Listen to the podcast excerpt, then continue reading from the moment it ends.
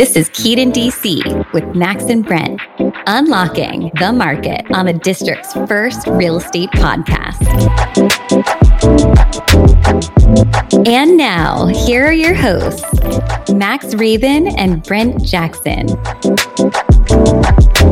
So today we have Jim Bell on our show. I want to talk about recent challenges in our current marketplace. So this is a tough market. You work with a lot of sellers. Do you work with buyers also? I do. My business is basically split 50 50 Okay. between buyers and sellers. I enjoy both sides of the process. And I would say that I generally lean more towards the listing side. Right. Um, Max, I think you work with probably more buyers Currently, yeah. percentage than Mhm. I do. Yep. And Brett, your team is, I think, very well balanced between the two. So We are.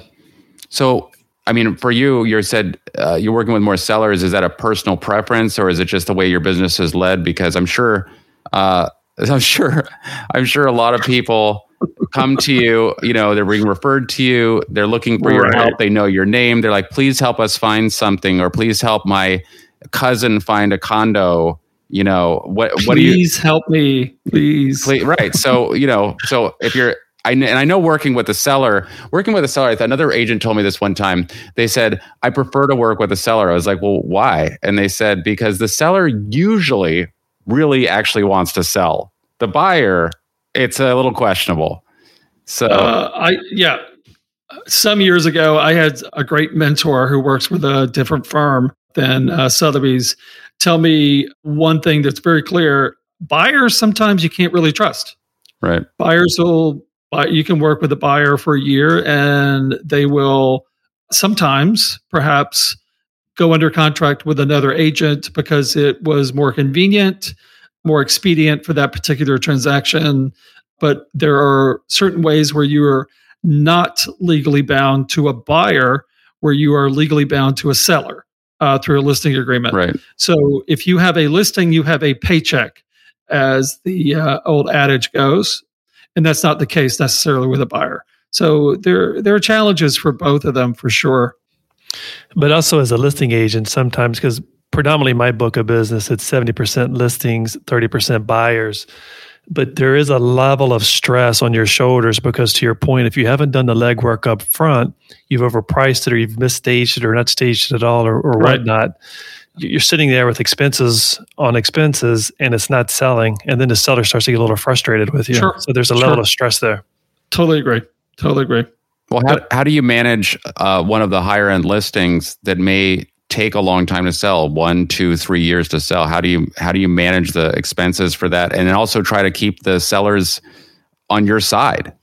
I think setting expectations is your top priority with something like that. I had a meeting this morning in Kalorama with a seller, and I said very clearly to them, looking at the data, if we don't price it correctly, then instead of selling in 30 days, it will sell in a year. And that's the average. You can look at the data, and the data will tell you that managing listings over long periods of time takes patience. It takes a lot of, I would say, hand holding. I, I talk to my clients. I have a very active engagement with all of my clients Mhm. when we're sort of what I call in the zone. So if you are a have an active listing with me or you're an active buyer, I will probably talk to you, if not every single day, every other day. You will get a communication from me, probably not a phone call, but either a text or an email. But we are in the zone and we're constantly engaged.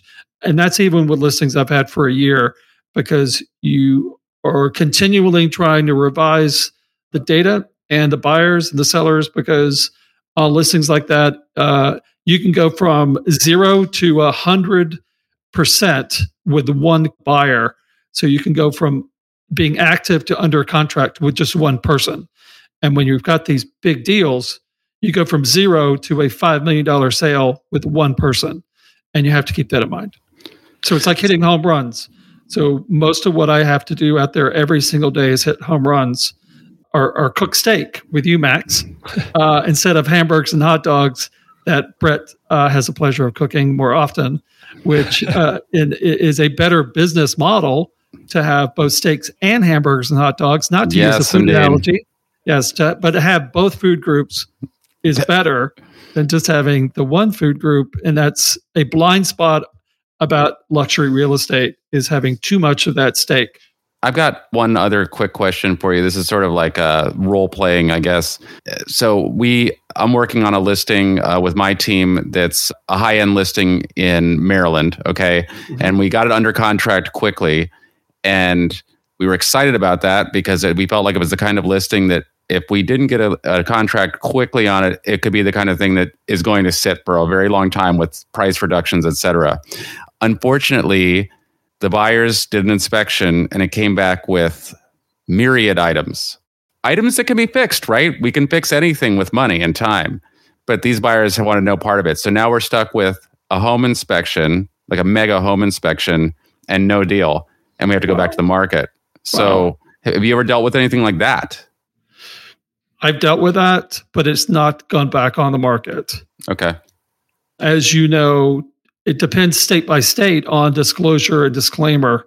Maryland has a very different disclaimer disclosure uh, law as opposed to DC. So in that case, as we're role playing, if that house were in DC, hmm the seller would have to disclose all of those items. Right Um, and that puts uh, big responsibility back on the seller. So you have more the likely the seller would take an active approach in curing those defects in DC as opposed to other markets. And hopefully the buyer would not back out. That's been the way I've managed it in the past. Uh, and it's been successful in that way. well that was the correct broker answer and you passed Thank All you. right. all right so jim so you Yes, start off Yes, sir. You start off in the in the mortgage business, then Yeah. you moved into real estate sales. And Yes. so you at one point started your own brokerage. yes, Beasley Real Estate. So Very proud of that. so Beasley Real Estate was a small brokerage in DC. Mm-hmm. About how many how many agents did you have at the brokerage when you were at your maximum? uh, peak. I'm going to guess at this and say we had, let's just say 25 or 26 brokers. Okay. They all had to do a minimum of 10 million a year. They had to be in the business for a minimum of 10 years. And we called it our 10 10 principle. So, So I mean, I was always impressed. I know you tried to recruit us. Um, you're a top power player agent. I was so like enamored with your pitch, uh, your services. You grew Beasley to be, you know, an industry leader in a very short amount of time. If you want to share you. with us, like how you did that. thank Very you. competitive company quickly. Yeah. Right. So I think the concept of the company was very different than business models that are currently available.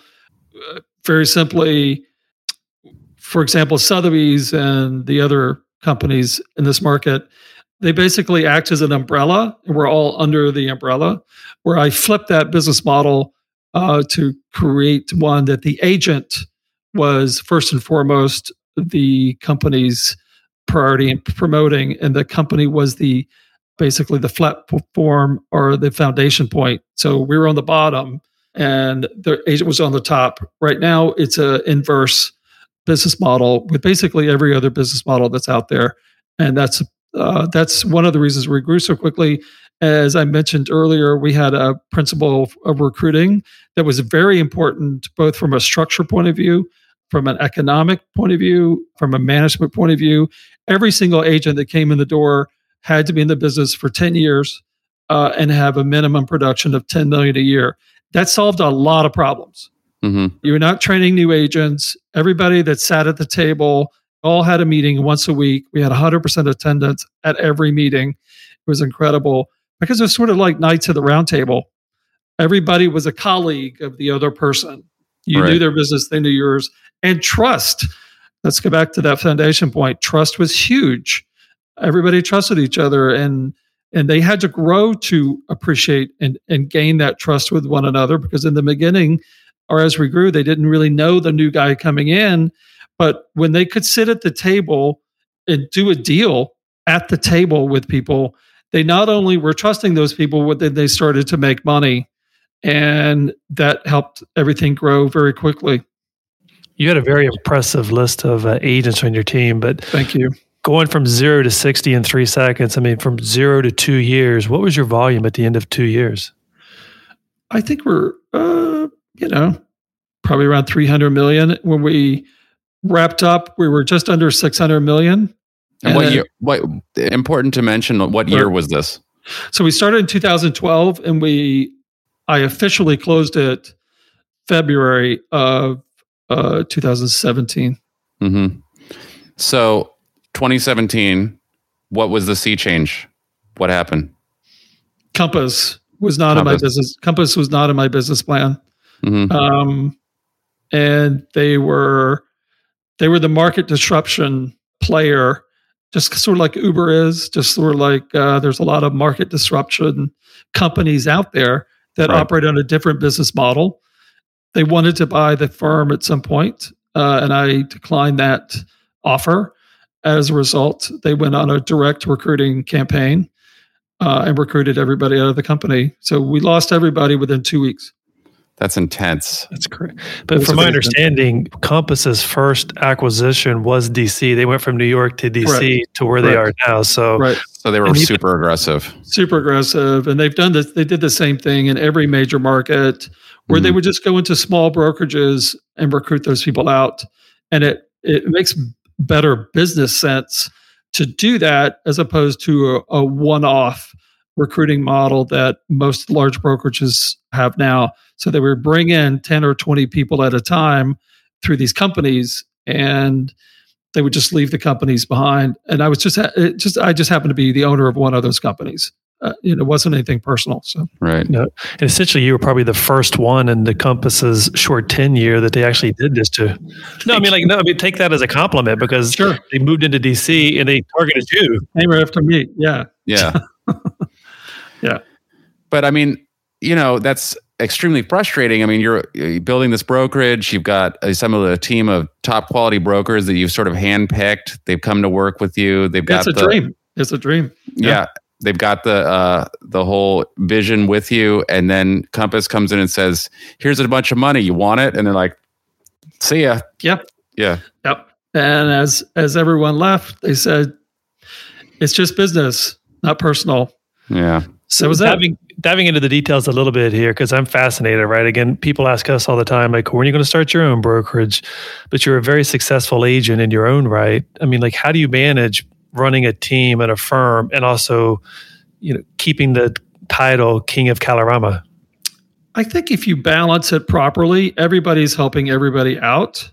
And in that particular business model, we were sharing staff. Everybody was really helping everybody out. And don't forget it's a very different business model in that the core of the company, the staff in the company itself, were helping all the individual agents with neighborhood campaigns. Remember the film series we did for every neighborhood, uh, mm-hmm. uh, the summer film series. They did that. Anytime we had a sort of a uh, somebody's raising money for breast cancer, uh, like a cocktail party, the core staff at the company handled every detail and the agent just really showed up.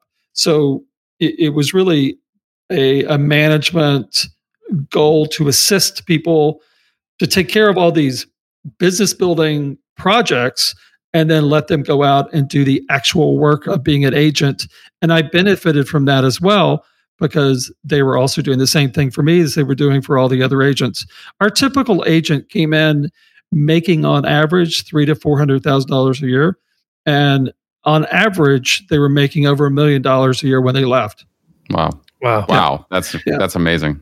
I'm not sure who was running your marketing, but I was always impressed with the marketing because you might have been the first in DC that did the lifestyle ads. And I remember, I don't know if it was bus signs or bike share mm-hmm. ads, but it was the lifestyle ad and it had the face right. of the agent. Um, right. And I just, that was impressive to me. One thing that I really wanted to impress upon the public is that agents are people too. And by putting your very candid photo, and I don't know if you guys remember, but these were not doctored pictures. They were not mm-hmm. airbrushed at all. They were very Annie Leibovitz styled black and white photos, a very large picture of someone's head. And underneath each one of them was the number one thing was how they gave back to their community and and how they supported their community. The second thing was something related to that. Uh, so we had like three or four bullet points, but the very bottom bullet point of the three or four was their production. So first there are people, first they're supporting the community and helping people out, but the last bullet point was their actual production.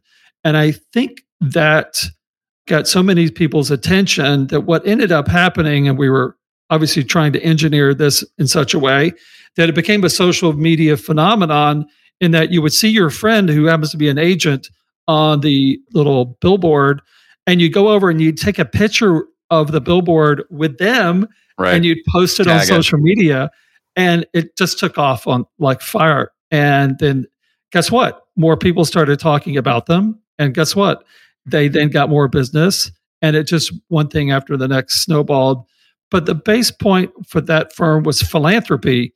We supported over 200 different philanthropy projects as a, as a relatively young company, and that was a, definitely a foundation point. I think that's why I think when it, uh, the brokerage first started, it was a little intimidating because you guys were taking on a lot of new different directions with the, like doing things that other traditional brokerages in DC had certainly not done. And then, you know, if we look at the way brokerages are run now, uh, especially in our area here, they're doing a lot of those things now that right, you were doing, right. You know, almost 10 years ago. And I think we had, we were the first to have an app. We had a mobile app before anybody else. Yeah. Uh, so w- we had a philosophy of pushing and pushing information to people. So when we released something, or we had a news event, or we had a new property, we would push that information, push it out to people like you do things now. But we were doing it back in 2012 on all channels email, uh, social media, old school, actual physical mail every communication outlet that was available, we were pushing that out. And that one thing helped the next, which helped the next, and it just helped snowball everything and helped everybody grow their business. But that is certainly it, it was definitely way ahead of its ahead of its time. Yes. Mm-hmm. So knowing okay, so you had a brokerage, Compass came in. You know, Compass has been heavily recruiting out of every brokerage. You know, they're right, they're right, they're and now they now they're public, so yep. they've they've achieved their goal of going public. I, of course, growth is the next level, right? They need to grow mm-hmm. their valuation. Like, but beyond that, you know, we have other sort of disruptors in the business. We have Zillow is still in here. Uh, they're starting to do loans. They're starting to, do, you know, they're doing a little bit of everything. Redfin's got their own Redfin, loan division. Correct. You know, yep. so where where do you see yep. Our industry going? I mean, we're we're what you would call maybe traditional a traditional brokerage. You know, we're out here working with the clients, we're paying for marketing ourselves, et cetera, et cetera. Where do you see this industry heading with all this new technology and the intensity? I think I think we'll always have a place in the market, but it will depend on the market and it will depend on the price range. I think as agents in our marketplace, this is a very wealthy city with a very expensive housing market. As you trend downward, you have much more use of apps, much more use of other mediums that are more cost effective, like Redfin, uh, as the price range drops, because you can't afford traditional marketing if you're selling a condo. It costs or a house, quite frankly, that cost only one hundred fifty two thousand dollars. There is no marketing package you can pay for that because it, your your commission right. would be destroyed uh, by one ad in a local newspaper you can't do it. So that that has to be the alternative. Um, so I think we're going to probably be as things move on a little more private client oriented, where we are people choose to use us that uh, know the value of what we bring to the table.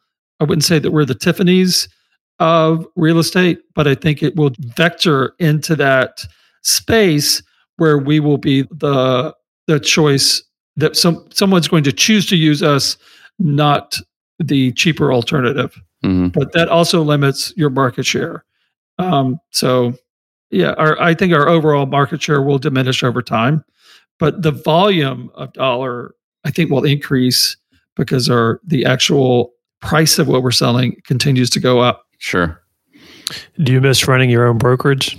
I do. I do. Um, I miss sort of being Papa Bear and the the one that you know I had a lot of people that I loved and trusted uh, within that firm. It was a family, and I I certainly miss that. It was uh, a, a, wonderful experience, uh, and I, I would never regret doing that. And it was just you know it, these are changes in business that happen to anybody. Someone asked me about a year afterwards, would I do it again? And I, the answer to the question was surprising. Um, and I said, no. And I said, and they said, why? And they said, well, I, I said, because people can change their mind again. I could go out and do all this again, and the business could change again, and there yeah, could be another market. Risk. There could be another market disruptor that that came along. So it's a huge um, risk yeah, it's a big risk. But let's flip the question on that. Let's say that another young buck came up to you, high aspirations, and they want to start their own brokerage. What piece of advice would you give them? My immediate response would not be to tell them not to do it, but within the context of a certain business model, I think there's a space for a lot of different things that are happening in the marketplace the, the difference is the unique nature of the business model. Beasley was a very unique business model. I don't know if you guys remember, but we were chosen to be interviewed by the um, the, the top ten uh, real estate CEOs uh, in Japan were touring America, and they were interviewing companies in each major city uh, and they were choosing two companies to interview their business models. And this is uh, Nomura Real Estate in, in Tokyo. These are like billion dollar firms with a B. And they chose Beasley Real Estate to interview. So, you know, all of a sudden, we, I thought it was a joke at first, but they were interviewing Long and Foster and they were interviewing Beasley. And at the appointed date, we had a busload of Japanese real estate CEOs come into the office and we had a big roundtable meeting with all of our agents and they really examined the business model and they were fascinated and they really loved the, the actual business model itself. So unless you have some a business model that is going to in today's date going to make a real difference then you you should perhaps not make that jump without significant you know, thought. Uh, but if you can make a difference in another slice of it, sure. But mm-hmm. finding something unique these days is very hard. Unique. Yeah, it's yes. hard to like reinvent this wheel like again in, in again in this type right. of capacity and especially right. when you've got companies that are already loaded with right. capital right so right right yeah right how did you arrive on the name beasley Beasley, I was adamant about not naming the firm after myself because uh, that wasn't the point of it. This was the the company model was to be a um, we were to be the foundation point or the silent partner helping people grow. And so Beasley was my grandfather's name. So we had to call it something. So I just called it Beasley Real Estate and nobody knew who it was. And it was totally fine that nobody knew who it was. But I did not want to call it my company because it wasn't that. It was a group effort of a bunch of like-minded individuals that wanted to make a difference in the marketplace and in DC in general. And they they made that difference and they certainly made their mark. Well, Jim, you know what? You're a titan of DC real estate. We really appreciate you coming on here. You shared a lot of great stuff. The story of your brokerage is something else. I mean, uh, not many it's other people are going to have something. It's really fascinating. And, you know, your career is still like you came back continued on and you're still at the top of the game. So uh, thank kudos. you guys. Yeah. Congratulations. Thank you. Thank you. And I'll cook for you both soon. Right on. Awesome. Appreciate that. All right. Thanks guys. Thanks, Jim. Have a good one. Charles. Thanks for listening to in DC with your hosts, Max and Brent. Unlocking the market on the district's first real estate podcast. Remember to subscribe to in DC on Apple Podcasts or wherever you like to listen. Follow us on Instagram at Raven Max and at Brent E. Jackson. And follow Max on TikTok at Maxwell Raven underscore properties.